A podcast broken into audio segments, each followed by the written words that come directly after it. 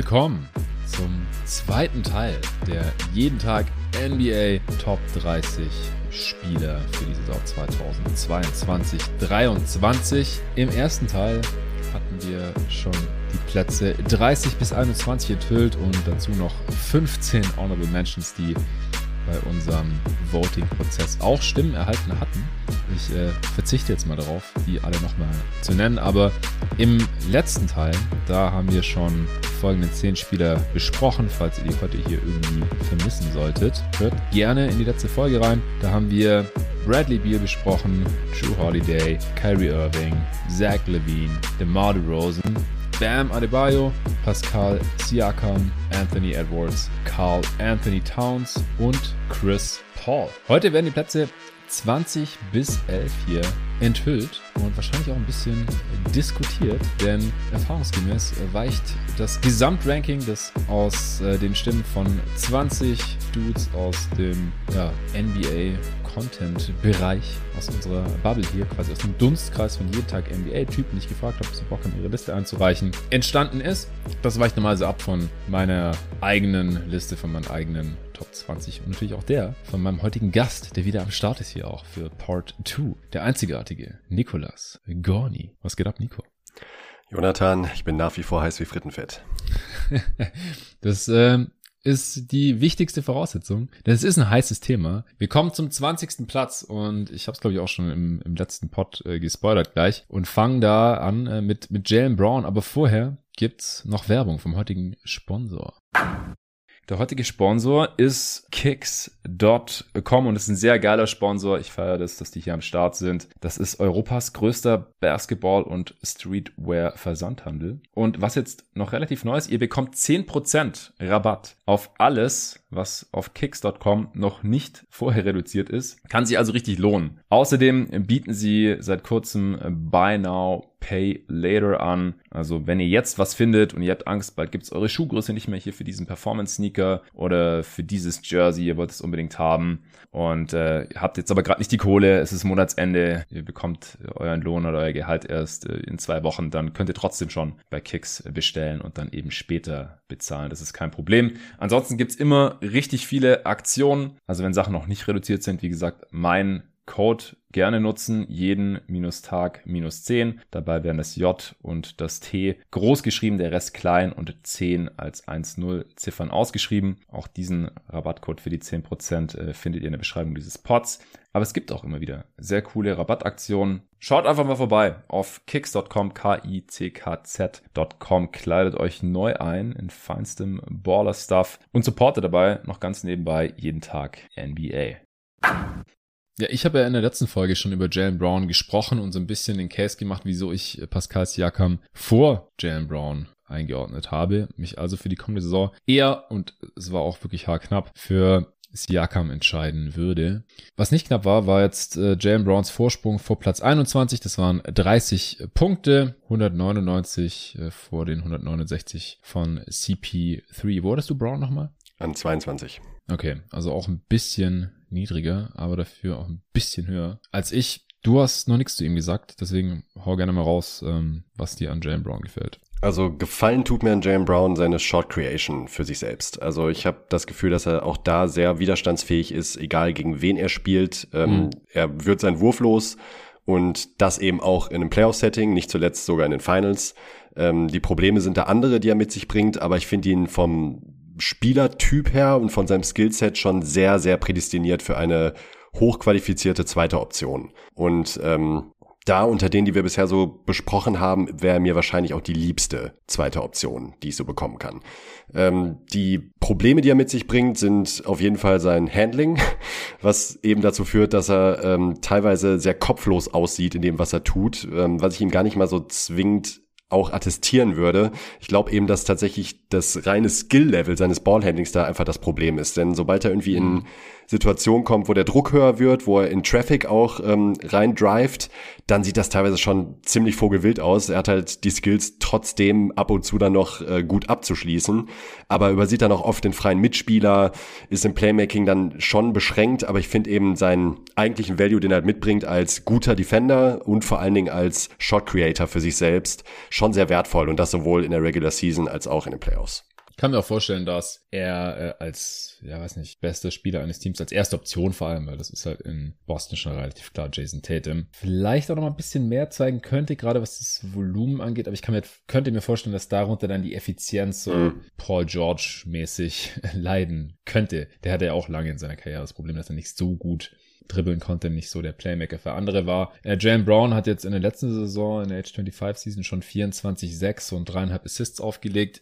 Career High in Usage 30%, Career High in Assist Percentage, also ähnlich wie Brandon Ingram eigentlich den wir auch im letzten Pod schon besprochen haben, entwickelt er sich da schon noch weiter, aber ist halt jetzt nicht so der, der beste Creator für seine Mitspieler. Und gerade in den Playoffs, also die Turnover-Orgien, das, das war teilweise schon hart anzusehen, jetzt auch nicht nur von ihm spezifisch, sondern auch von seinen Teammates, aber er war da schon ein großer Teil von. Und, und Turnover sind einfach, die tun einfach weh, das, das tut auch statistisch gesehen mehr weh wie jetzt ein Fehlwurf. Ja, also, weil der Ball ist meistens weg. Oft sind es ja Live-Ball-Turnovers und dann gibt's oft direkt eine hochprozentige Transition-Chance auf der anderen Seite. Also, als erste Option würde ich ihm da jetzt auch nicht vertrauen unbedingt. Also nicht bei einem guten Team. Ja, gerade in den Playoffs, ne, wo eine einzelne Possession ja. halt noch mal deutlich mehr zählt ähm, als in der Regular Season. Und da ist ein Turnover halt wirklich schmerzhaft. Mhm. Ja, genau. Ja, als zweite Option, da äh, ist er schon auf relativ hohem Niveau unterwegs, das ist gar keine Frage. Hatte jetzt hier von allen Spielern in der Top 30 das zweitniedrigste Offensivrating. Äh, Anthony Edwards hat mir auch im letzten Pod schon gesagt, er hat 108 gehabt, Jalen Brown 109. Also der ist da wieder ein bisschen eingebrochen, nachdem er in der letzten Saison einen großen Schritt gemacht hätte. Aus meiner Sicht auch MIP, Most Improved Player, hätte werden sollen 2020, 21. Das wurde dann äh, Julius Randle und wie nachhaltig seine Weiterentwicklung war. Das haben wir dann in der vergangenen Saison ja alle gesehen. Bei Brown war es nicht so krass. In diesem Pod noch nicht mal als irgendwie Oh erwähnt. Gott, ja, nee, der hat keine, keine Stimme bekommen. Ja, äh, kein Top 50 Spieler, diese Liga. Ganz äh, offensichtlich hier, unserer Meinung nach oder meiner Meinung nach. Ähm, ich glaube, das reicht dann aber auch schon zu Jalen Brown. Also wir sehen ihn beide anscheinend ein bisschen kritischer als der Konsens, denn er hat seine Top 20 geschafft und bei uns halt nicht auf den Plätzen 22 und 23. Auf Platz 19 kommen wir zu einem sehr, sehr interessanten Spiel. Ich ja. äh, bin super gespannt, wo du Zion Williamson gerankt hast. Der ist hier auf 19 mit ja, 36 Punkten Vorsprung vor Jalen Brown. Das ist schon recht ordentlich. Da ist er deutlich näher an Platz 18 als an Platz 20 dran. Äh, ich bin vielleicht der Optimist hier unter allen 20, hm. äh, was Zion angeht für die kommende Saison. Wo hast du ihn gerankt? Also ich habe ein ganzes Abteil auf dem äh, Zion Bandwagon gemietet, deshalb bin ich mir nicht ganz so sicher, oh. ob äh, du da der optimistischste bist, um ehrlich zu sein. ich habe ihn auf 14. Ja, ich habe ihn auf 12. Ja, okay, aber dann geben, schlagen wir da wahrscheinlich in dieselbe in dieselbe Kerbe, was was ihn betrifft. Also das, was er gezeigt hat in dieser Regular Season, in der er mal vernünftig spielen konnte, ist vom Value her, was er einem Team in der Offense bringt, meiner Einschätzung nach so brutal, dass wenn er das auch nur ansatzweise bestätigen sollte in der, nächsten, in der nächsten Saison, wovon ich eben ausgehe, und ich kann mir sogar vorstellen, dass er da auch nochmal einen Sprung macht, ist er halt wahrscheinlich nach Janis der unaufhaltsamste Scorer in Bezug auf Rim Pressure, den die Liga hat. Ja. Ähm, das Volumen, das man sich jetzt schon ansieht, mit, mit, mit wem er, mit, mit was für einem Volumen und Effizienz er in der Zone scored, obwohl das gesamte Gegnerteam genau weiß, was Zion machen möchte. Er ist einfach, schlicht gesagt, hört sich sehr äh, platt an, aber er ist einfach unstoppable. Wirklich absolut unstoppable. Dafür braucht er auch keinen Wurf. Der, das ist dafür gar nicht nötig. Du kannst Zion Williamson nicht aus der Zone raushalten. Und selbst wenn du es irgendwie schaffst, ihn da zu schwierigen Abschlüssen zu, zu drängen, ähm, verwandelt er die halt trotzdem noch sowas von ekelhaft effizient fast schon, äh, dass ich mir sehr gut vorstellen kann, äh, er hat noch keine Playoffs, da wir haben es am Anfang einmal angeschnitten, er hat noch nie eine Playoff-Serie gespielt, ähm, das ist er schuldig, aber ich sehe gar nicht, warum man das in der Playoff-Serie irgendwie anders aussehen sollte bei ihm, um ehrlich zu sein. Er ist vielleicht sogar, ja. würde ich so weit gehen, physisch noch ein Ticken mehr unstoppable als Janis, so krass ich das anhören mag.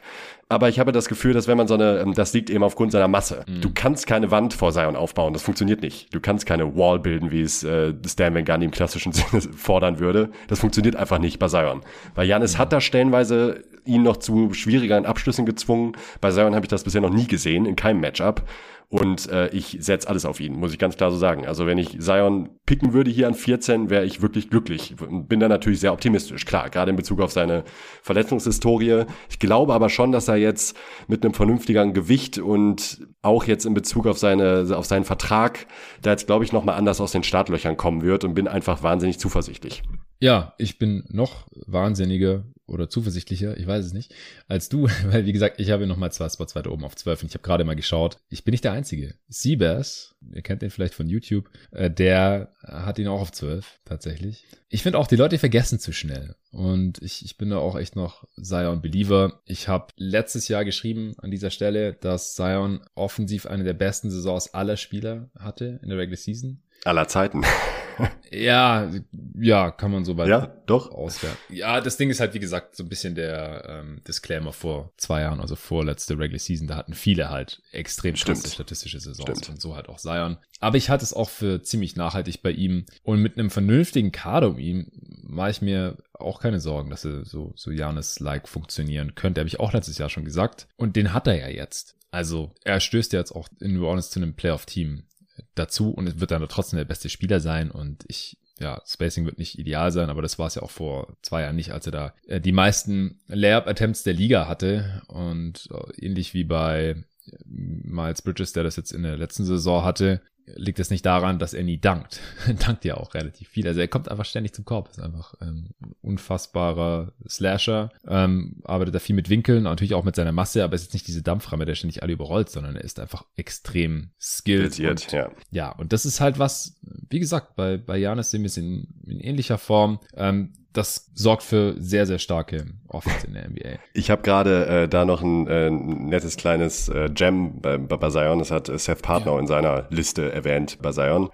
Zion hat seit 1996, also alle Spieler seit 1996, geht er 50 Prozent häufiger als der zweithöchstplatzierte zum Ringen als jeder andere Spieler seit 1996. Krass. 50 Prozent häufiger. Also ja, äh, ja er sagt der, dann, der Abstand war ja auch auf Janis in der einen Saison ja, ultra ja. riesig. Vielleicht, ich weiß nicht, ob Janis der zweitplatzierte Spieler ist. Also es ist halt wirklich ganz bis zum Ring durch. Ich weiß, könnte das ist halt All-Time gewesen sein. Ja. All, ja, wahrscheinlich. Hier, Aber der hat wer, halt auch viel aus der Hookshot-Range gemacht und so, weißt du? Das also einfach nicht aus der Zone zu halten. Keine Chance. Nee, ja, ja. Also echt keine Chance. Und ich glaube halt, dass er, dass er fit ist und bei der Übung hier gehen wir sowieso davon aus, dass er fit ist und dann eben eine erwartbare Leistung bringt. Und ich erwarte einfach, dass er mindestens das bringt, was wir schon mal von ihm gesehen haben. Und er hat 26 Punkte aufgelegt gehabt, 7 Rebounds, 3 Assists bei einer 28er Usage, 1,3 Points per Shot Attempt. Das wäre hier ähm, noch vor Carl Anthony Towns, der das in der letzten Saison gemacht hat mit 1,29 und der eben auf Platz 2 steht. Ich habe es im letzten Pod schon erwähnt. Nur der Back-to-Back-MVP Jokic, der äh, hat noch mehr Punkte pro Wurfversuch rausgeholt. Also seine Scoring-Effizienz ist einfach absurd. Gegen Ende der vorletzten Saison haben wir dann auch so ein bisschen Point Zion gesehen. Da ist er mehr als Playmaker zum Vorschein gekommen. Auch da war er effizient mit dabei. Ich kann mir auch vorstellen, dass wir das wieder ein bisschen mehr sehen. Also wie gesagt, ich sehe es eigentlich wie du, nur vielleicht sogar noch ein bisschen extremer. Und wegen der Playoffs ich mache mir da halt auch keine Sorgen oder sehr wenig Sorgen mit diesem Skillset. Ansonsten würde es natürlich sehr viel schwieriger wiegen, dass ich nicht wüsste, wie er das performt, aber ich kann es mir halt schon sehr gut vorstellen. Kann man anders sehen? 17 der 20 Abstimmenden sehen es auch anders als ich. Du siehst es fast gleich mit Platz 14. Siebers hat ihn auf 12. Ich muss mal kurz gucken, ähm, was so der Floor ist für, für Zion. Da habe ich jetzt am Anfang mal noch drauf verzichtet, aber äh, könnte man jetzt mal immer wieder reinschauen. Ich habe auch gerade geschaut für Jalen Brown, äh, wieso der höher gelandet ist, als wir beide ihn haben, liegt daran, also die allermeisten haben ihn zwischen 19 und 23, also genau in der Range, wo wir ihn haben und wo er auch gelandet ist.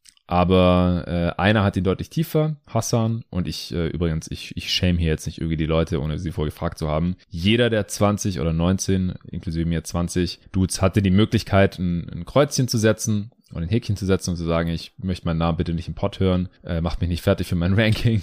Und niemand hat es wahrgenommen. Feier so. ich. Ja, sehr schön. Steht zu euren Rankings, auch wenn ihr sie hier im Pod nicht verteidigen könnt, das dann gegebenenfalls auf Social Media machen müsst. Und Hassan ist der Floor für Jalen Brown mit Platz 26, der einzige, der ihn nicht mindestens auf 23 hat. Und Pascal und Torben sind die Jalen Brown Believer noch vor David auf Platz 16. David hat ihn auf 17. Dann niemand auf 18 und dann alle anderen, wie gesagt, in diesem Cluster um Platz 20 herum. Und bei äh, Zion können wir das auch mal eben machen. Ich werde jetzt übrigens nicht hier das gesamte Komitee vorstellen. Ihr hört ja dann einfach die Namen, die ich hier immer wieder droppe. Die meisten werden euch was sagen, wenn ihr ab und zu mal jeden Tag NBA hört. Oder allgemein äh, auch anderen Content auf Deutsch über die NBA konsumiert. Wie gesagt, wir sind die Believer dann auf 16.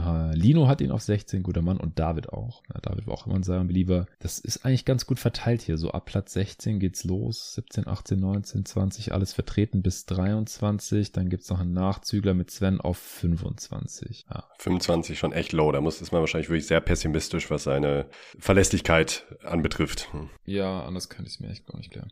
Also, weil ich hatte ihn halt letztes Jahr auch schon Top 20. Er ist jetzt halt an ein paar Spielern, die äh, hier dieses Jahr gefallen sind, aufgrund von Leistungen oder Nichtleistungen in der Regular Season oder den Playoffs, an denen vorbeigezogen. Letztes Jahr hatte ich Zion selbst auch noch auf 20, er hat kein einziges Spiel gemacht und ist jetzt auf 12. Liegt nicht an seiner Leistung, sondern daran, dass halt andere hinter ihm gefallen sind, aufgrund des Alters oder aufgrund aufgedeckter Schwächen in äh, den vergangenen Playoffs. Gut, dann kommen wir zum nächsten. Das ist mit sieben Punkten Vorsprung nur, also sehr knapp auf Platz 18 schon Donovan Mitchell. Hm. Den habe ich höher, nach wie vor. Ja, ich habe ihn auf 20. Okay, okay, dann haben wir hier die nächste kleine Diskussion. Sehr, sehr schön. Also ich, ich, ich schmeiß mich hier direkt mal rein. Ja, mach. Ähm, mir gefällt Mitchells Skillset nach wie vor eigentlich gut. Ähm, er hat auch in den Playoffs schon eine Menge zeigen können. Gerade sein Pull-Up-Dreier ist einfach eine Waffe und äh, auch absolut nicht zu unterschätzen, gerade in einem Playoff-Setting. Playmaking finde ich bei ihm immer noch ein bisschen enttäuschend, da würde ich mir nach wie vor eigentlich mehr von ihm wünschen. Ähm, er funktioniert halt nur mit Ball in der Hand so richtig. Und ich muss ganz ehrlich sagen, dass mir inzwischen, und dafür ist er dann auch schon alt genug, ich mittlerweile echt große, große Zweifel an seinem Decision-Making habe. Also das hat er schon immer mal angedeutet, dass das nicht so seine Stärke ist. Ähm, es war jetzt teilweise aber auch in diesem Playoffs wirklich, wirklich gruselig, was er da für Entscheidungen getroffen hat. Und das finde ich immer ganz schwer bei einer ersten Option. Also er ist halt vom Skillset so gut, dass ich ihn halt immer noch auf jeden Fall in der Top 20 sehe. Aber ah, langsam werde ich da schon skeptisch, muss ich ehrlich sagen. Die Defense von den Anlagen her hätte er da auch eigentlich immer deutlich besser sein müssen, als das ist. In diesem Playoffs war er sehr schlecht, fand ich. Ähm, ja, diese Kombination hat es mir dann schon ein bisschen schwerer gemacht, ihn da irgendwie in Richtung Top 15 zu rücken. Ich habe ihn auf 13 sogar.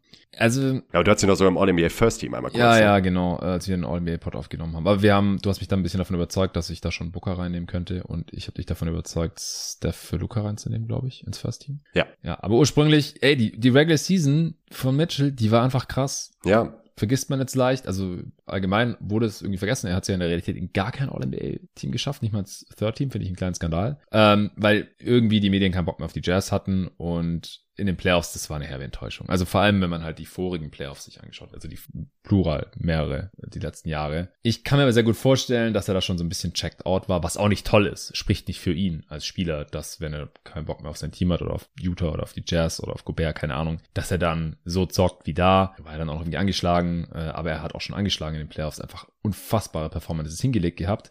Ich denke, die Wahrheit liegt auch hier zwischen den vorigen Performances und halt der letzten in den Playoffs. Das war sicherlich auch teilweise Hot Shooting und da gegen die Nuggets Defense und sowas. Will ich auch nicht überbewerten. Dass er, was hat er gemacht? 57 oder sowas? So die, was waren das die ja. zweitmeisten Punkte all time in den Playoffs nach Jordan oder die drittmeisten? Also auf jeden Fall ganz oben mit dabei irgendwie. Zwar war krank. Defensiv ist er ein Problemchen, gar keine Frage. Gerade gegen die Mavs sah das übel aus gegen Jalen Bronson und Co. Offensiv aber in der Regular Season aus meiner Sicht mittlerweile schon so ziemlich über jeden Zweifel erhaben. Also er ist für mich auch kein Kandidat für die Top 10. Das, das war nicht knapp. Ich habe ihn auch in einem neuen Tier. Also ich habe Zion auf 12 und äh, dann fängt für mich ein neues Tier an. Äh, das, das sechste ist das. Ich habe Zion noch im fünften und im sechsten ist dann schon Mitchell drin.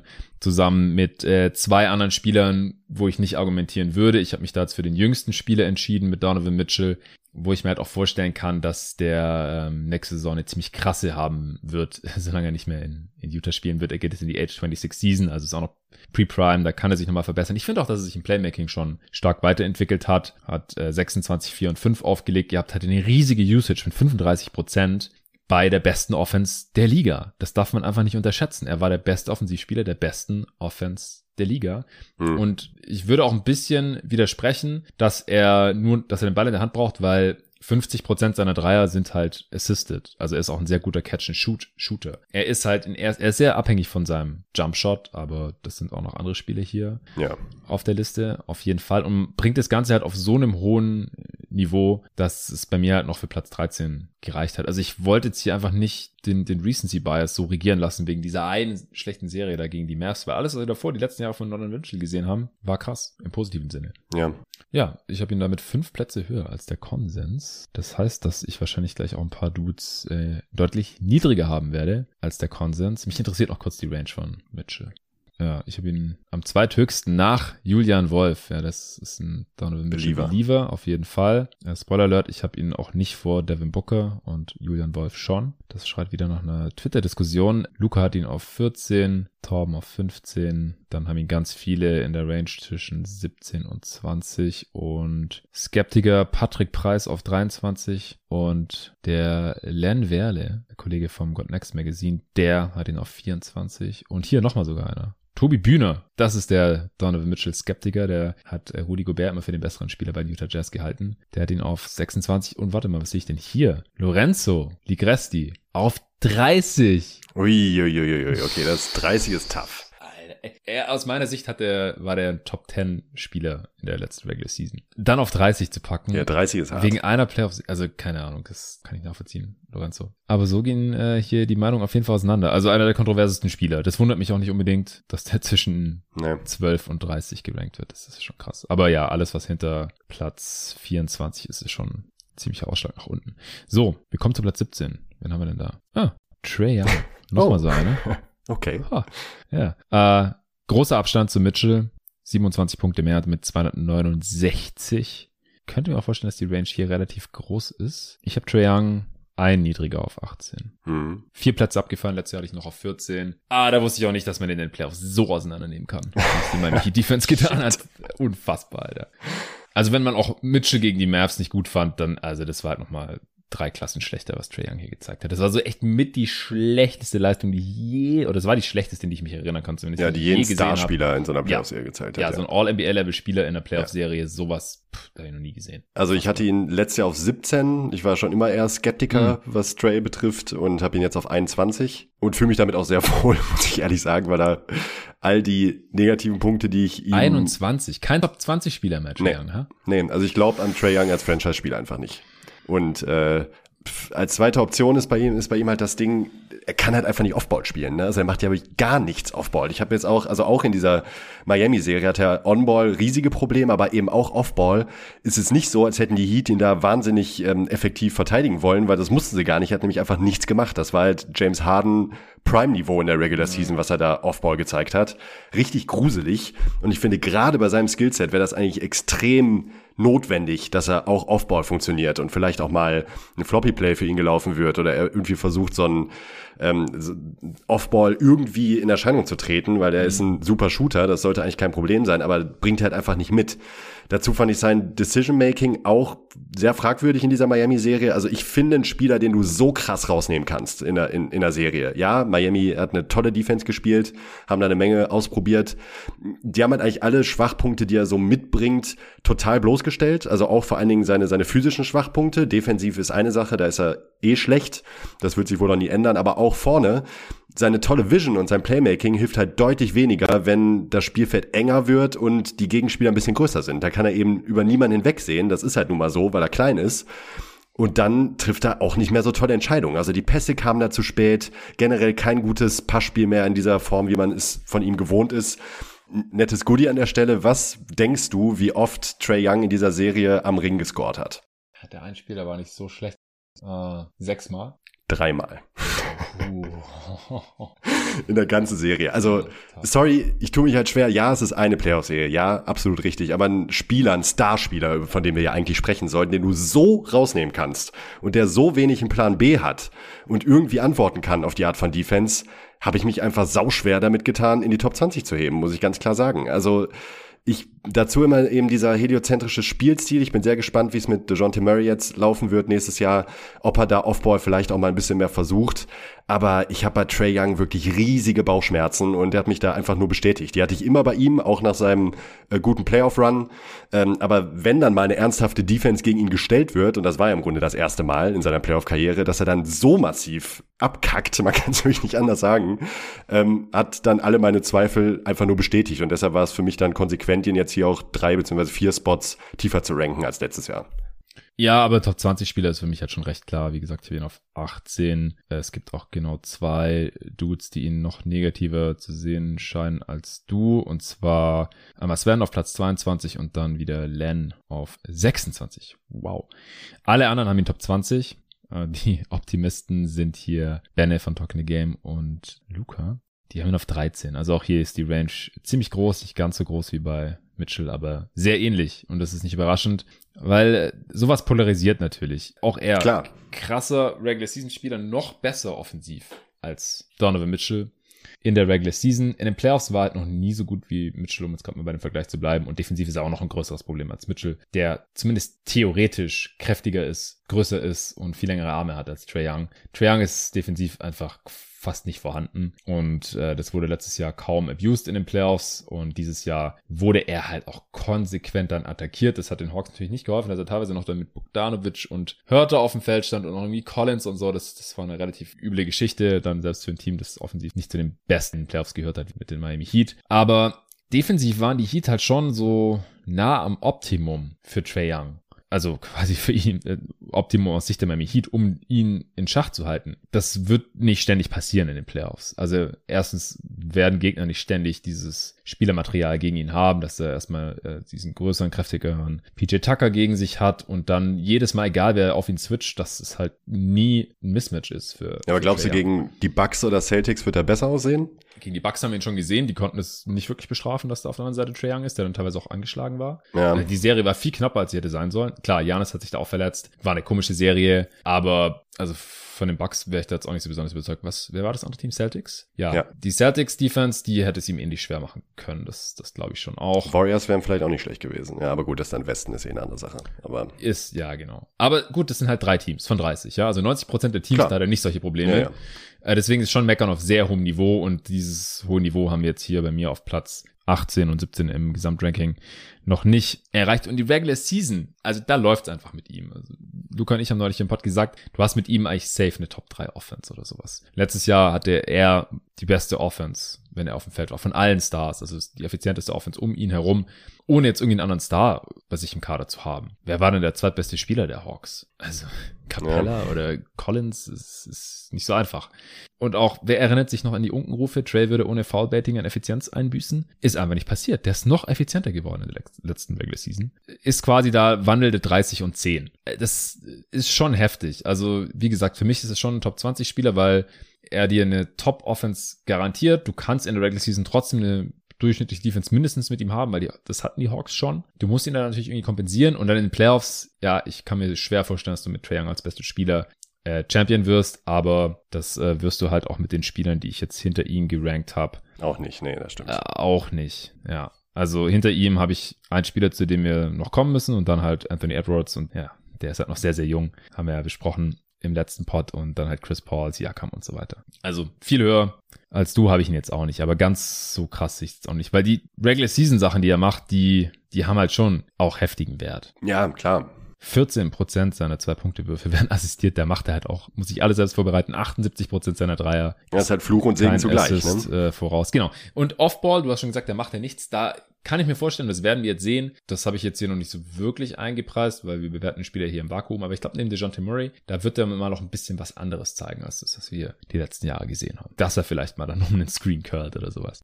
Gut, dann kommen wir zum nächsten Spieler. Auf Platz 16 kommt James Harden mit 277 Punkten. Das sind nur acht mehr als Trey Young. Also geht hier gerade alles sehr, sehr knapp zu. Allgemein, auch wenn ich so auf die nächsten Plätze schon mal schiele. Wird eng. Ja, bis auf Platz 13 hoch äh, spielt sich das hier alles innerhalb von wenigen Punkten ab. Also es ist, es ist schon irgendwie Krieg hier jetzt gerade äh, in diesen Rankings zwischen Platz 13 und Platz 20. Das äh, könnte man schon so als ein Tier, glaube ich, bezeichnen. Ich habe zwei draus gemacht und ich habe James Harden auf 17, also auch direkt vor Trae Young, halt nur ein Platz insgesamt weiter hinten. Wo hast du Harden? 18. Okay, dann sehen wir das, glaube ich, alles relativ ähnlich. Äh, kommt jetzt in die Age 33 Season. Ja, die letzten ein, zwei Jahre waren unterm natürlich enttäuschend äh, für Harden und auch für die äh, Nets, die ja sehr viel für ihn abgegeben hatten. Da bei den Sixers lief's bisschen besser, aber jetzt auch nicht direkt so geil, wie man sich vielleicht erhofft hatte in Philly. Unterm Strich hat er trotzdem 22, 8 und 10 aufgelegt. Ja. Letzte Saison. Das ist halt, also Hardens Down Year wäre halt das Career Year von 99 Prozent aller anderen Spieler, so ungefähr. Und letztes Jahr, von einem Jahr habe ich schon geschrieben, äh, geschrieben, habe ich mir aufgeschrieben und wahrscheinlich dann auch im Pod so gesagt, ich habe ihn nicht nochmal angehört. Er wird wahrscheinlich nie mehr der beste Spieler seines Teams sein. Ja, solange er mit Embiid spielt, auf jeden Fall nicht. Und ich sehe ihn jetzt halt auch auf dem Level. So, er ist jetzt halt ja. hier in diesem Tier. Ja, in der Regular Season kannst du, wenn er dein bester Spieler ist, ähnlich wie mit Triang, wahrscheinlich eine gute Offense haben. Wenn du ein bisschen Shooting um ihn rum hast, ein bisschen Athletik. Aber in, in Playoffs, ja, da, da ist er aus meiner Sicht besser als jetzt Trey Young wahrscheinlich im Schnitt. Ja, das glaube ich auch. Aber noch. halt auch ja, genau. Und vor allem auch in Zukunft kann ich mir noch vorstellen, jetzt so in diesen Playoffs auch teilweise nicht so ganz so fit aus. Das war auch relativ inkonstant. Auch er, wie Trey Young, ja, ist effizienter geworden, trotz dieser Regeländerung, wo alle geschrien haben zu Beginn der Saison, mhm. ja, James Harden, der ist jetzt richtig im Arsch, weil der kriegt nicht mehr diese ganzen Calls geschenkt. Ja, Pustekuchen. Er ist auch in Philly, wie gesagt, besser gewesen als in Brooklyn, aber halt noch nicht so richtig wieder. Die Frage ist halt, wo ist sein 100% jetzt mit, mit 33? Aber er scheint ja auch irgendwie, irgendwie hart an sich zu arbeiten, will wohl richtig fit in die Saison kommen, wird wohl kein Playoff-Held mehr, also der müsste jetzt auf einmal ganz andere Sachen machen. Wir haben ja auch jetzt äh, in unserem letzten gemeinsamen Pod über ihn gesprochen, als wir über die ähm, ja, besten Spieler, die zwischen 2003 und 2013 gepickt wurden, gesprochen haben. Äh, da ist er ein bisschen abgefallen im Vergleich zur Spitze. Nicht wegen seinen Regular Seasons, sondern weil wir uns an kein äh, ja, denkwürdiges Playoff-Spiel von ihm erinnern konnten, sondern immer nur an die enttäuschenderen äh, Performance. Und was ich interessant finde in Philly, da hat er so viele Assisted zwei Punktewürfe wie seit Oklahoma City nicht mehr. Also er ist jetzt halt oh, nicht mehr nur dieser Dude, der irgendwo rumgammelt, wenn er ein Bein nicht hat, sondern kriegt halt auch mal einen Zwei-Punkte-Wurf aufgelegt. Mir ist auch aufgefallen, dass er jetzt mal, wenn er mega viel Platz hat im Midrange, einfach in die Midrange geht und also da halt in, in den Jumper reingeht und ein wurflos wird. Und Spot-Up-Dreier mag er immer noch nicht. Vielleicht kann er dann auf irgendwie dran arbeiten. Aber da hat er auch so viele einfach nicht genommen, auch wieder in den Playoffs. Also James Harden ist, ist glaube ich, einerseits schon so ein bisschen das, was er halt ist. Und es ist halt aus meiner Sicht gerade kein Top 15 Spieler mehr. Auch wenn es hier alles ziemlich knapp ist und ich ihn halt in einem Tier hab zwischen Platz 16 und 20. Und da ist halt so ein bisschen die Frage, was ist das persönliche Gusto? Will man einen besseren Defensivspieler haben? Will man einen äh, besseren, einen athletischeren Spieler haben? Will man einen jüngeren Spieler mit Upside haben? Oder hier mit James Harden halt den, den ältesten Spieler? Also ich habe ihn halt mit Anthony Edwards, Trey Young und noch zwei anderen, die erst noch enthüllt werden, in einem Tier. Aber so ein bisschen Hoffnung habe ich halt noch, dass es nochmal besser gehen könnte für Harden. Ja, ist aber halt auch nicht gerade auszuschließen, dass es schlechter wird. Ne? Oder zumindest auf dem ja. Niveau stagniert mit ja. Tendenz nach unten. Ja. Deswegen hast du ihn auf, was war das, 18, 19? 18. Hm. 18. Okay, ein hinter mir, zwei hinter dem äh, Konsens. Ich kann mir hier auch vorstellen, dass das von den meisten irgendwie in dieser Range gesehen wurde. Ja, Top 10 hat ihn niemand mehr. Und letztes Jahr war der halt noch äh, irgendwie um Platz 10 herum auf jeden ja. Fall. Da hatten viele 8, 9, 10, 11. Ja, 11 ist das höchste jetzt, Timo und Len. Und dann verteilt sich so auf alle Plätze eigentlich bis 21. Da hat ihn David. Ah ne, warte mal, hier ist noch einer. Nachzügler. Der Rob Barberan von äh, Kicks hat ihn auf 27. Uff, tough. Okay.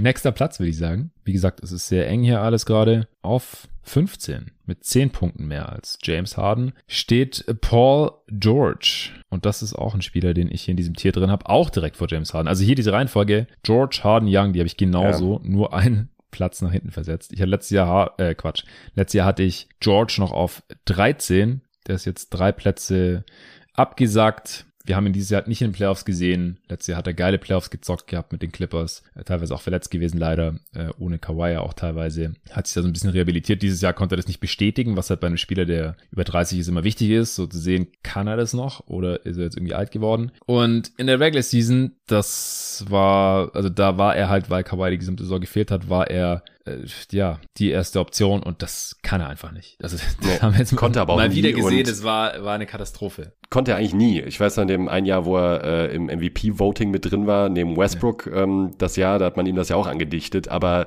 ja, der hat halt einfach davon profitiert, dass er eben nicht die erste Geige spielen muss und deshalb die entsprechenden Effizienzwerte und Co. aufgelegt. Und das war halt jetzt mal wieder einmal mehr das Beispiel, ähm, das Paradebeispiel dafür, dass er keine erste Option ist bei einem Team mit echten Ambitionen. Und das ist aber auch gar nicht so schlimm. Ich habe ihn auch an 15, also genau auf dem Spot, äh, weil sein Skillset trotzdem wahnsinnig wertvoll ist. Also ist ein flexibler Verteidiger, auch wenn er da stellenweise auch nachlässt und ist halt, wenn er nicht die erste Option spielen muss, wahrscheinlich die beste, wenn ein- also eine der besten, wenn nicht die beste zweite Option der Liga. Wahrscheinlich. Auch Ja, im genau. Playoff-Setting, wohl bemerkt. Wir sind halt immer noch hier in, in dieser Range, wo du mit diesem Spieler als besten Spieler oder als erste Option auch mit einem sehr guten Supporting Cast halt wahrscheinlich nicht den Titel mitspielen kannst. Also sehr, sehr, sehr wahrscheinlich und deswegen kannst du auch Paul George hier äh, natürlich an 15 dann hinpacken, eben in dieser harden Trae Young Range. Äh, Letztes auf 24, 7 und 6 aufgelegt, sieht auf den ersten Blick ganz gut aus. 31er Usage, aber er hat den Korb zum einen extrem schlecht getroffen. 1,08 Points per Shot Attempt. Das ist ja mit sehr großem Abstand der schlechteste Wert von allen Spielern, die ich in der Top 30 habe. Den zweitschlechtesten hatte Damian Lillard, der einfach ein absolutes Down-Year hatte. Das ist auch Small Sample Size, zu dem kommen wir noch. Ja, ansonsten war einfach niemand annähernd in dieser Range. Also Paul George hat einfach ultra mies gescored. Und äh, dafür hat er eine Career High in Assist Percentage aufgelegt, 29 Prozent. So viel hat er noch nie assistiert, aber das halt auch zu einem Preis von sehr vielen Turnover. Deswegen ist sein Offensivrating 100 gewesen. 100, Alter. Mm, Wir haben einen 100 ist Spieler halt in der Top 15, hart, ja. der 100 hatte in der letzten Regular Season. Das zeugt, glaube ich, schon sehr stark davon, dass wir darauf vertrauen, dass es, ja, Paul George, dass er es zum einen besser kann und auch in der nächsten Saison wieder besser machen wird und halt aber auf der anderen Seite auch überhaupt nicht in diese, in diese Rolle einfach reingehört. Weil wenn er in dieser Rolle gut wäre, dann wäre er auch höher als Platz 15. Ja, Das ist auch klar. ja. True Shooting 54 Prozent. Also ja, die letzte Saison ohne, ohne Kawhi Leonard, das war einfach nix. Offensiv zumindest. Und was hier auch ein bisschen mit einfließt für mich ist, ja, seine offensive Creation für sich und andere ist wahrscheinlich ein ganzes Level unter allen anderen in der Range hier. Oder mehrere Levels. Äh, gerade wenn man hier noch Trae Young mit einbezieht, auch James Harden, wenn man die Creation für andere mit einbezieht. Aber On-Ball Creation ist ja auch leichter zu bekommen als jetzt andere Ergänzungsspieler. Also zumindest auf einem Starter-Niveau oder so gibt's ja genug Guards, die sowas können und auch besser können als Reggie Jackson, der halt im Endeffekt eigentlich auch eher ein Scorer ist. Deswegen war das ja auch so ein Problem da bei den Clippers. Als jetzt andere Ergänzungsspieler, die halt andere Skills jetzt mitbringen müssen, um Stars hier zu ergänzen oder um ihre Schwächen irgendwie auszugleichen. Also ich finde, dass da so durchschnittliche On-Ball-Creation noch eher zu den leichter zu ersetzenden Skillsets gehört, die man halt braucht neben Paul George. Das hatten die Clippers halt letztes Jahr nicht Ja. weil sie so viele Wings haben und halt keine Guards, die das normalerweise ganz gut können. Ja, aber als Aufbaushooter ist er einfach extrem gut, wissen wir schon. Und dann so, ja, sekundäres, tertiäres Playmaking ist auch kein Problem. Und die Defense ist immer noch stark, auch wenn halt nicht mehr auf dem Prime-Level von ihm, wie früher bei den, bei den Pacers und teilweise auch noch bei den Thunder. Dann kommen wir zu Platz 14. Uh, da steht ein alter Bekannter. Anthony Davis. Mit 296 Stimmen, neun mehr als äh, PG, also es bleibt hier relativ knapp. Anthony Davis habe ich auf 15, also ein niedriger noch. Der ist bei mir um acht Plätze abgefallen. Letztes Jahr hatte ich den noch auf sieben. Mhm. Und du bist ja so der, ja, der alte AD-Believer gewesen hier. Ja. Hattest du den letztes Jahr nochmal? Äh, letztes Jahr, glaube ich, auf sechs sogar noch. Sechs oder sieben auch. Muss ich nochmal eben nachchecken, aber irgendwo, irgendwo in der Range auf sechs, ja. Ja. Ja, dann haben wir den da ähnlich gesehen. Und jetzt? Jetzt auf zwölf. Okay, also auch abgestraft, aber ja, 12, ich kann gleich mal schauen, ist wahrscheinlich auch noch eher am oberen Ende und auf jeden Fall auch drei Plätze vor dem äh, Konsens. Nee, zwei Plätze, drei Plätze vor mir. Deswegen, du musst den Case hier machen. Ja, also ganz, ganz, ganz stark runtergebrochen kann ich einfach nur sagen, letzte Chance AD für dieses Jahr. Ähm, ich traue ihm immer noch zu, dass er defensiv und offensiv zumindest in Ansätzen an sein Prime-Jahr, was vor zwei Jahren war, 2020, ähm, nochmal anknüpfen kann. Und wenn er das schafft, dann ist er wahrscheinlich sogar eher ein Top-10-Spieler als äh, jetzt in, in Richtung, Richtung 15. Ich wer, bewerte bei ihm einfach immer noch seine, seinen defensiven Impact, den er haben kann und das halt auch mehrfach gezeigt hat. Ist jetzt nicht so, als würde man da nur hoffen, äh, was er mehrfach gezeigt hat, als wahnsinnig hoch ein. Also sowohl in einem Playoff-Setting, da erst recht, aber auch in der Regular Season, ähm, da ein bisschen weniger vielleicht. Auch aufgrund seines Einsatzes vielleicht. Äh, aber er ist defensiv ein absoluter Cheatcode und das vergisst man schnell und, und ich finde auch zu Recht, dass er abgestraft wird. Also er hat mich auch, mich auch persönlich sehr enttäuscht, hat aber oft auch gar nicht die Möglichkeit bekommen, so richtig in den Flow mal wieder zu bekommen, weil er halt eben andauernd von Verletzungen geplagt war und auch das wird sicherlich bei einigen viel mit reinspielen. Ich fand ihn aber eben letztes Jahr, wenn er denn mal gespielt hat, auch lange nicht so schlecht, wie er von manchen gemacht wurde. Also mhm. es war immer noch ein sehr, sehr, sehr solides Jahr. Für manch andere Spieler ein absolutes Top-Jahr, ja. müsste man an der Stelle sagen sagen, ähm, deshalb finde ich das noch okay und ich traue ihm halt zu, dass er nochmal in Richtung seiner Primeform zurückkehren kann und dann ist er halt ein absolutes Monster, sowohl vorne als auch hinten. Nicht als erste Option, das ist er nicht, vom grundsätzlichen Skill und Spielertyp her einfach nicht, auch als Big, aber er ist auch als zweite Option in den Playoffs so unfassbar wertvoll. Ich meine, es ist jetzt auch noch nicht irgendwie zehn Jahre her, dass er einen Titel geholt hat, ne, als vielleicht fast bester Spieler und mindestens als 2A-Option äh, seines Teams. Und äh, ja, wer kann das von sich behaupten in dieser Top 20? Ne? Von daher, yep. ähm, er kriegt bei mir noch einmal den Benefit of the Doubt. Ich kann mir aber auch vorstellen, wenn er ähnlich performt wie letztes Jahr, wieder viel mit Verletzungen zu kämpfen hat, in den Playoffs nicht entsprechend performt, wenn er überhaupt in den Playoffs spielt oder in die Playoffs kommt, dann äh, wird er bei mir auch nochmal ordentlich nach hinten gestuft. Ich sehe es aber auch nicht als ausgeschlossen, dass er nächstes Jahr hier wieder die Top 10 äh, kratzt, wenn alles äh, mehr oder weniger optimal läuft. Äh, von daher fühle ich mich mit 12 eigentlich noch ganz wohl. Ja, also ich fand AD einen der Spiele, die am schwersten einzuordnen sind. Einfach weil es könnte in so verschiedene Richtungen gehen. Ich habe keine Ahnung, welche Richtung ja. es geht. Du hast gerade schon gesagt, er hat 23, 9 und 3 aufgelegt bei einem 115er Offensivrating. Das ist halt von vielen Spielern Career Year. Die allermeisten NBA-Spieler erreichen es natürlich überhaupt nicht, sowas mal rauszuhauen. Ja, er hat viele Spiele verpasst, auch noch mehr als im Vorjahr. Immer ein Problem bei äh, Anthony Day to Davis, wie er mittlerweile auch liebevoll genannt wird. Aber er ist halt 29, also es ist echt noch nicht alle Tage Abend. Auch er scheint ja hart zu arbeiten, wie ungefähr jeder NBA-Spieler, von dem er irgendwas hört in der Offseason. Die Defense hat auch nachgelassen, aber theoretisch kann er es ja. Also er ist vor nicht mal zwei Jahren der beste Playoff-Defender gewesen in der gesamten Liga. Ja, so, das, das, das war auch nicht klar. knapp. So, das, ja, nee. genau. Wir haben damals das im Pod gesagt, das ist jetzt auch nicht irgendwie nostalgisch verklärt oder so. AD war einfach so krass. Ich habe auch mal geschaut und klar, da ist jetzt natürlich viel von diesem einen Playoff-Run mit den Lakers mit am Start, aber von allen Spielern, die ich unter Platz sieben gerankt habe, hat AD die meisten Playoff-Spiele anteilig gewonnen also den besten Rekord in den Playoffs quasi, zusammen mit einem anderen Spieler, aber er hat mehr Spieler als der andere Spieler in den Playoffs gemacht. Also, und er hat ja einen riesen Anteil gehabt an diesen Spielen. Ja, und, entweder war der beste Spieler, in, entweder war New Orleans der beste Spieler von diesen Spielen, in diesen Spielen, ja. oder halt mit LeBron zusammen der beste Spieler. Weil bis zu den Finals, das hast du auch in unserer vorletzten Aufnahme gesagt, war ja gar nicht so unbedingt klar, wer jetzt gerade hier der beste Spieler der Lakers ist, ob es LeBron oder AD ist, weil er einfach in den ersten drei Runden so krass war. Ja, und also selbst in der letzten Playoffs, die man von ihm gesehen hat, wo die Lakers dann letzten Endes ja dann kläglich gegen die Suns ausgeschieden sind, ähm, selbst da vergisst man auch, dass er bis zu seiner Verletzung, das erste Spiel war mies, aber in Game 2 und Game 3 hat halt in beiden Spielen 34 Punkte aufgelegt, jeweils effizient also insgesamt 68 Punkte in zwei Spielen. Ist jetzt auch nicht so, als wäre da eine Katastrophe gewesen. Dann war halt wieder verletzt und dann war alles vorbei. Aber also ich habe jetzt halt immer noch nicht diesen finalen Indikator, warum es jetzt für, für Davis, warum es das jetzt gewesen sein sollte.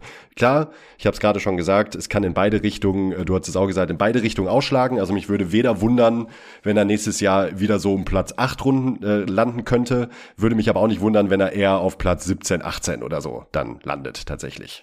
Ja, einem Jahr habe ich noch gesagt, oder mir aufgeschrieben und dann ist wahrscheinlich im Pod gesagt wieder, äh, für Winning Basketball auf dem allerhöchsten Niveau gibt's, wenn fit, immer noch kaum Spieler, die mehr bringen als AD. Ja.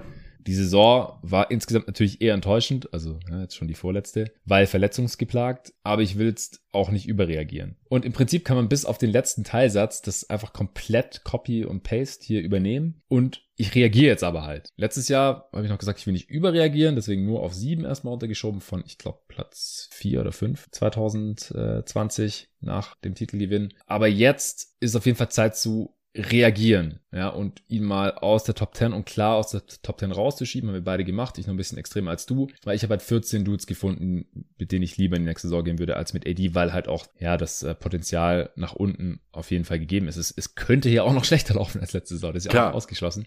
Wenn es wieder genauso läuft, ja, dann ist Platz 15 natürlich auch ein bisschen viel, aber ja, dann, ich glaube, tiefer als Platz 20 oder so, Hm, ist kannst du ihn, wenn er das leistet, was er letzte Saison geleistet hat, wenn er spielt, auch nicht schieben. Dann natürlich noch die Availability mit rein und dann rutscht er auch ganz schnell raus aus der Top 30. Auch er einer der polarisierendsten Spieler hier bei diesem Ranking, bei der Ich Übung. tippe, Hassan hat ihn am niedrigsten.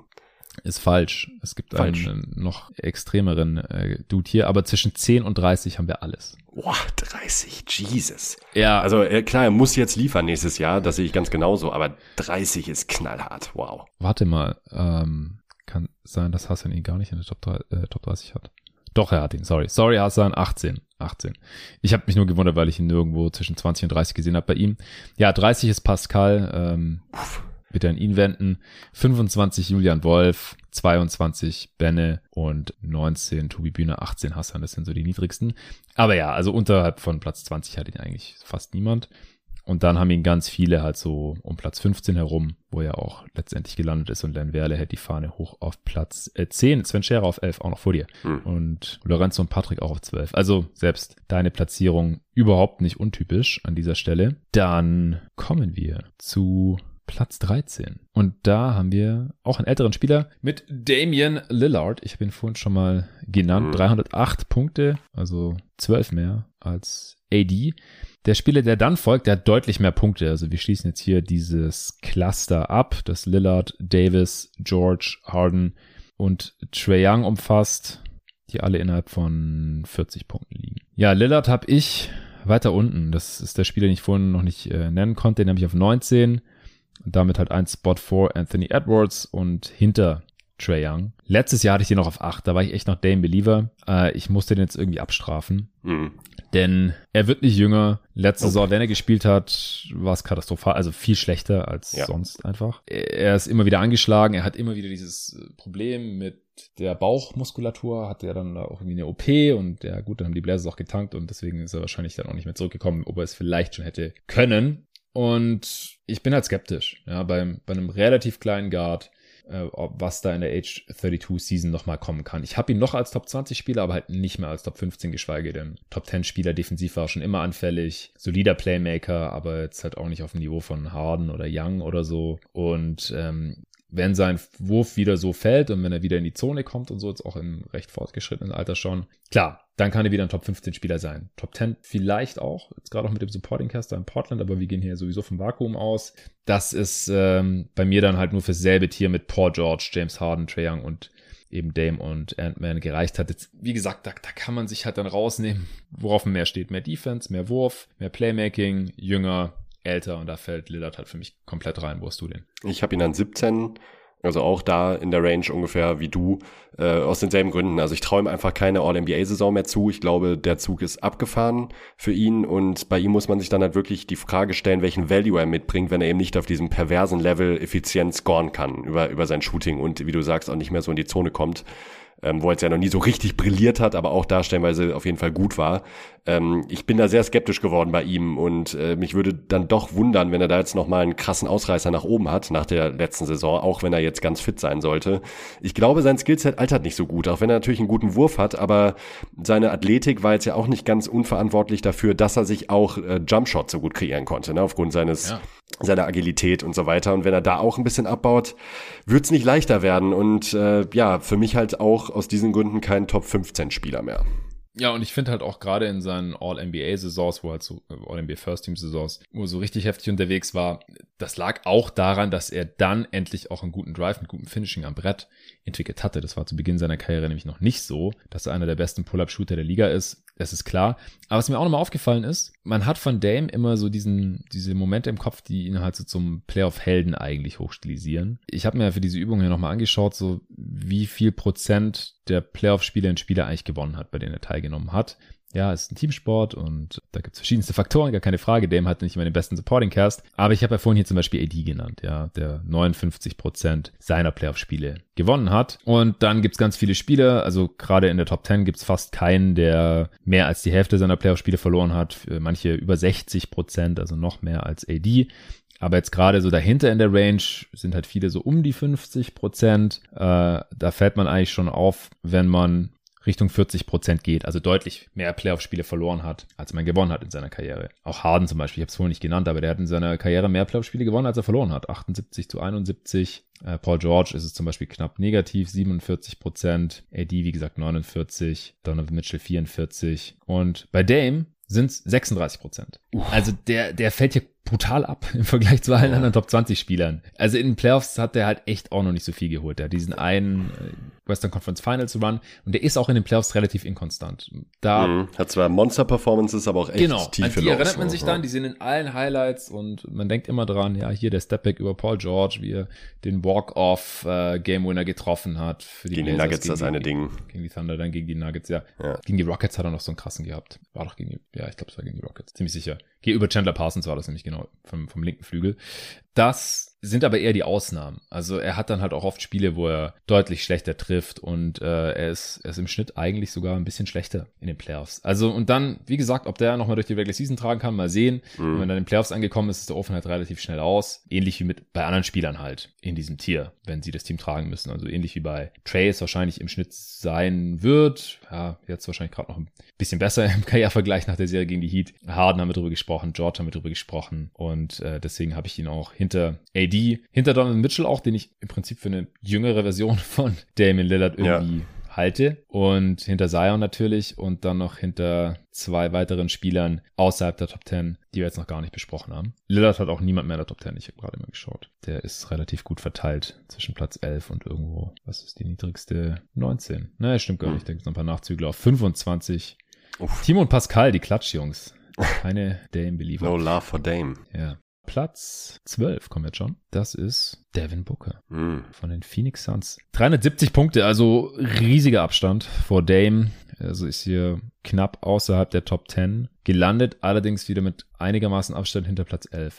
Also die Top 11, die setzen sich hier ein bisschen ab. Vom 12. Platz Booker und der wiederum vom 13. Platz und diesem Cluster, was dann äh, dahinter noch folgt, bis Platz 17. Ich finde, da passt er sehr gut rein, hier in diese Range. Finde ich auch. Also ich habe ihn auf 11. Ich habe ihn auf 13. Ich habe ihn im selben Tier mit Zion, den ich auf 12 habe. Also ich sehe es eigentlich quasi genauso wie das äh, Consensus Ranking. Das Consensus Ranking hat noch einen Spieler in der Top 10, den ich da nicht drin habe. Aber zu dem kommen wir noch, den habe ich auf 14. Ja, vielleicht kurz zu, zu Book. Der kommt jetzt in die Age 26 Season, hat 27,55 rausgehauen in der letzten Saison bei einer 32er Usage, war effizienter als in der Vorsaison. Das konnte ihm, man ihm damals ja noch ein bisschen anlasten auch noch mal ein bisschen weniger für sich kreiert. Also agiert einfach in diesem System, damit Chris Paul auch relativ viel als Play-Finisher. Und wenn der runtergeht, dann ist er eher so ein bisschen der Creator, musste auch immer ein bisschen auf diesem schmalen Grad gehen, was sicherlich nicht ganz einfach ist. Defensiv auch noch mal besser geworden, also wirklich keine Schwachstelle mehr.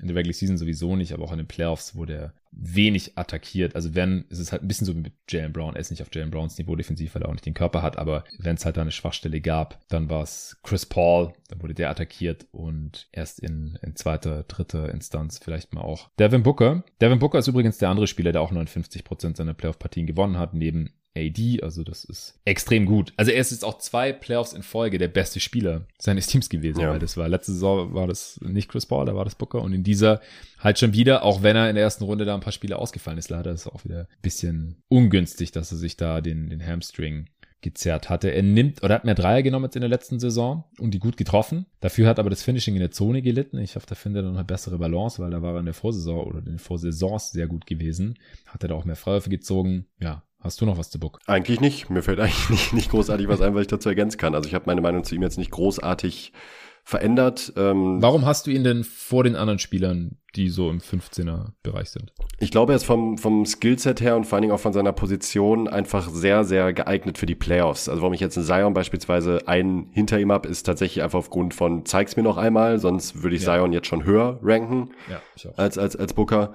Ähm, mir gefällt Bookers Skillset, die Art der Abschlüsse, die er nimmt, wie er sich selber Würfe kreieren kann und das eben auch jetzt in den Playoffs schon konstant zeigen konnte, in Kombination mit einer wirklich All-NBA-würdigen ähm, Saison, die er letztes Jahr gespielt hat, reicht das für mich, um ihn jetzt wirklich mehr Richtung Top 10 zu schieben mit, mit 13.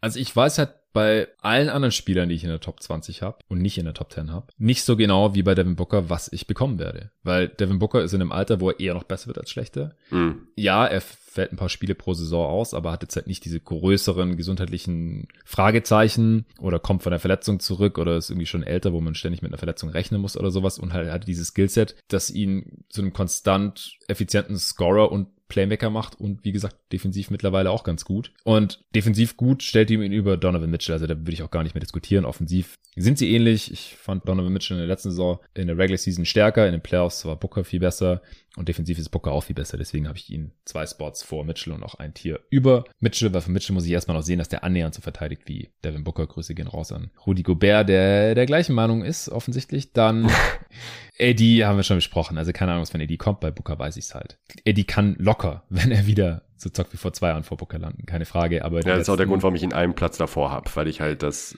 Potenzial, also was, was ich für möglich halte bei Eddie war Booker halt, halt viel besser als Eddie. Ja, ja, das auf jeden das Fall. Das sind jetzt halt auch schon zwei Saisons. Das ist ja, stimmt. Nicht mehr nur ein Ausreißer. Ja, stimmt. Paul George, letzte Saison war Booker viel besser als Paul George. Der Booker kann halt auch so eine höhere Usage. Also wenn Booker in diesem, mit diesem Supporting Cast mit den Clippers gespielt hätte, ich bin mir ganz, ganz sicher, dass Booker selbst effizienter gewesen wäre und die Offense der Clippers auch besser gewesen wäre. Defensiv ist George immer noch besser. Harden, haben wir auch drüber gesprochen. Wir wissen nicht so genau, in welche Richtung das geht. Ist auch schon älter. Trey Young wurde in den Playoffs vergewaltigt. Das würde Booker so nie passieren. Lillard haben wir darüber gesprochen, ist auch schon älter. Und Anthony Edwards ist halt noch ein bisschen eine Wundertüte, weil er halt noch so jung ist. So, deswegen Booker über all denen mal ganz grob runtergebrochen. Das ist auch der vorletzte Spieler, den wir heute besprechen. Deswegen hau ich mal noch kurz die Range von Booker raus. Oh, uh, den haben sogar manche in der Top 10. Pascal hat ihn auf 9. Fanboy. Viel Liebe, ja. Und äh, Patrick Preis auf 10. Einige haben ihn auf 11, 12, 13 oder 14, gerade in der Range. Wer ist der Lowman? Oh, niemand hat niedriger als 16. Also der hat eine sehr nicht so polarisierend. kurze Range, ja, überhaupt nicht polarisierend. Das sind sich alle einig. Luca, Alter. Luca hat ihn auf 16, ne? Das müssen wir noch ausdiskutieren hier morgen.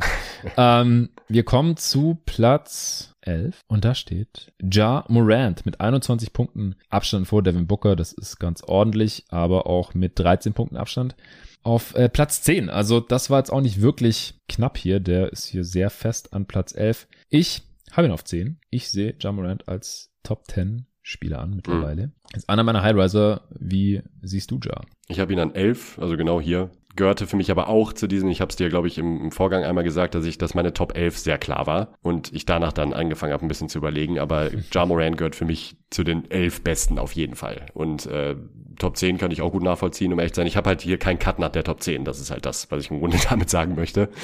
Ähm, ja. Da gehört Jard noch mit zu, zu diesem Cluster. Äh, ja, ich hoffe, dass er gesund bleibt und weiterhin die aufwärts, die perversen Aufwärtstrends, die er in der letzten Saison gezeigt hat, bestätigen können wird, auch in den Playoffs. Ähm, und bin dann eigentlich, ja, man könnte jetzt da sagen, die Defense ist ein Problem, aber er wurde da schon, konnte da schon abused werden. Trotzdem bin ich halt fest davon überzeugt, dass er offensiv so gut ist, jetzt schon, auch in einem Playoff-Setting, auch gegen die Warriors wohl bemerkt, bis er dann rausgeflogen ist, ähm, dass ich ihn halt mittlerweile für einen klaren Top-10-Spieler halte aufgrund seiner Offense. Ja, also, also bei mir 11, gibt's, ne?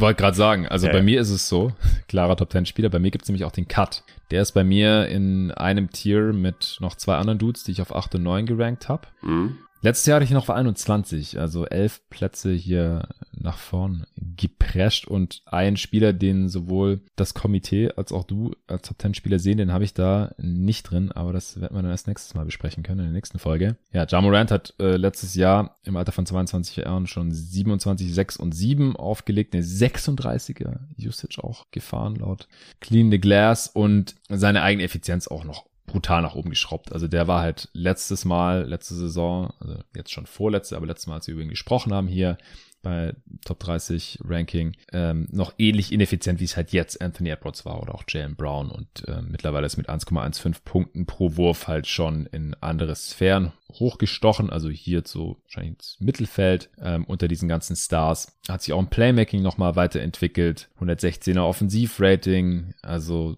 offensiv einfach eine Macht, auch mit seiner Rim Pressure und dass er halt auch immer in die Zone kommt und auf verschiedenste Art und Weise punkten kann, sei es per Floater oder irgendwelche Gliding Layups oder halt Facial Monster Dunks. Er zieht unendlich viele Freiwürfe, trifft die ganze Linie und man kann ihm halt auch nicht die Jumpshots schenken. Die nimmt er dann halt und trifft sie effizient genug. So in der Regular Ja. Season als auch in Playoffs. 34% seiner Dreier, die Hälfte davon sind Pull-Ups, weil Defenses denken, ist eine gute Idee, irgendwie ihn da stehen zu lassen, abzusinken, unter den Screens durchzugehen. Und 34% Dreierquote, ja, das ist halt ein Offensivrating von über 100 und das ist im Halfcourt halt verdammt nochmal effizient. Defensiv Ja, und so eine klassische Drop-Coverage kann man gegen ihn halt auch nicht spielen. Nee. Äh, Ich glaube, ich weiß nicht, ob du mit Torben mal drüber gesprochen hattest oder ob ich mit Torben selbst drüber gesprochen habe, das kann ich gerade nicht mehr äh, wirklich äh, identifizieren. Aber er hat halt auch zu Recht betont, dass wenn du gegen Jar Drop spielst, dann hat er dadurch eben, oder er hat es glaube ich sogar selber gesagt, Jar Morant, dass er Drop-Coverage Ja, ganz genau. gerne sieht, weil er halt eben äh, Tempo aufnehmen kann. Und das ist ein Punkt, den Leute immer total vergessen, wo ich mir denke, ja, also gegen Zion kannst du ja einfach zwei Meter Abstand halten oder gegen Janis und dann müssen sie halt werfen, weil vorbei kommen sie nicht. Ja, nee, die kommen leider dann erst recht vorbei, weil sie dann halt mit Tempo auch noch auf dich zukommen und da kannst du erst recht nichts mehr machen als Defense. Also das finde ich ja immer so ein Punkt. Ähm, Jar zum Jump-Shooter machen funktioniert einfach nicht so richtig. Und selbst wenn, wie du es gesagt hast, äh, kann er das halt auch noch einigermaßen effizient bestrafen. Von daher keine gute Taktik. Ja. Vor einem Jahr habe ich noch geschrieben, falls die Playoffs gegen die Jazz ein Vorgeschmack waren, holy hell, Regular Season Wahnsinn. war aber nicht annähernd auf dem Niveau gewesen. Ja, dieses Jahr kann man sagen, ja, die Playoffs gegen die Jazz waren ein Vorgeschmack auf Hm. Die Regular Season und dann auch auf die Playoffs äh, auf diesem All-NBA-Niveau. Also einfach ein wahnsinniger Schritt im dritten Jahr. Playoffs gegen die Wolves und Warriors unterm Strich auch stark. Leider war er dann verletzt. Teilweise ein bisschen inkonstant offensiv und defensiv, wollte ich gerade auch noch sagen, ist eine üble Schwachstelle einfach, die auch in den Playoffs Mhm. attackiert wird. On-Ball wie Off-Ball ist er da ich auf relativ verlorenen Posten. Da muss wirklich noch was passieren. Ähnlich wie bei Mitchell geht da mehr. Also gerade im Gegensatz zu Trae Young, einfach weil die beiden Dudes länger sind und athletischer und kräftiger als, als Trae Young, der da wirklich nicht viel machen kann wegen seinem Körper einfach. Die beiden können es theoretisch und wie wir bei Steph Curry gesehen haben, der da ähnliche körperliche Ausmaße oder Voraussetzungen mitgebracht hat, der nicht so athletisch ist wie Morant oder Mitchell, aber halt auch eine, wenigstens eine gewisse Länge und dann auch Kraft mitbringt, dann, dann geht da halt schon was, dass man halt wenigstens nicht so ein krasses Minus ist, in den Playoffs halt ständig gehandelt wird. Aber es muss halt noch kommen. Ja, also bis dahin ist es halt schon ein Problem. Nicht so ein Problem, Ja. wie wenn dein Big eine defensive Schwachstelle ist oder da halt nicht äh, überdurchschnittlich agiert in den Playoffs oder in einem potenziellen Championship Run. Aber es ist halt eine Schwachstelle. Aber ich habe halt positionell bedingt nicht, nicht so die heftigen Bedenken oder würde da jetzt hier komplett abstrafen. Wie äh, bei manch anderen Spieler, zu denen wir vielleicht noch kommen. Aber es ist echt Hust, schlecht hust. ja, Ja. Okay, dann äh, sind wir durch mit Teil 2. Das waren die Plätze 20 bis 11. Bleiben nur noch die Top 10, die es hier an dieser Stelle in der nächsten Woche geben wird. Die werden wir da enthüllen und äh, diskutieren, was ihr natürlich auch gerne tun könnt mit uns. Ich habe jetzt hier schon einige Namen gedroppt, die hier auch ihre Liste eingereicht haben und anscheinend kein Problem damit hatten, wenn man äh, ja ihre Rankings hier auch erwähnt äh, oder mit ihnen in Verbindung bringt. Äh, mit mir könnt ihr jetzt gerade leider nicht diskutieren, denn ich bin wahrscheinlich noch irgendwie im Urlaub irgendwo am Strand und offline, damit ich mal ein bisschen auf andere Gedanken kommen kann und die Batterien wieder aufladen kann, wie es schön sagt, und der Kreativität ein bisschen freien Lauf lassen kann und dann äh, wird jeden Tag NBA in der nächsten Saison hoffentlich noch besser, als es eh schon war und äh, ich halt nochmal mindestens eine gesamte Regular Season plus Playoffs plus Offseason irgendwie durch. Deswegen bin ich gerade eher nicht zu erreichen. Äh, oder dann vielleicht schalte ich mich wieder so kurze Zeit, nachdem der zweite Teil gedroppt ist, Anfang September, spätestens Mitte September langsam wieder ins äh, Geschehen ein. Denn ab Mitte September werde ich ja dann auch die Previews wie jeden Tag NBA aufnehmen. 30 an der Zahl. Aber erstmal gibt es noch in der nächsten Folge die Top 10. Ich bin sehr gespannt, denn auch da Oh ist yeah. Einiges möglich, äh, vor allem im hinteren und mittleren Teil, aber auch in der Top 3. Also wie man das dann da genau gerankt hat, in welcher Reihenfolge, fand ich auch echt überhaupt nicht einfach. Nee, war's auch nicht. Dazu dann mehr beim nächsten Mal. Bis dahin.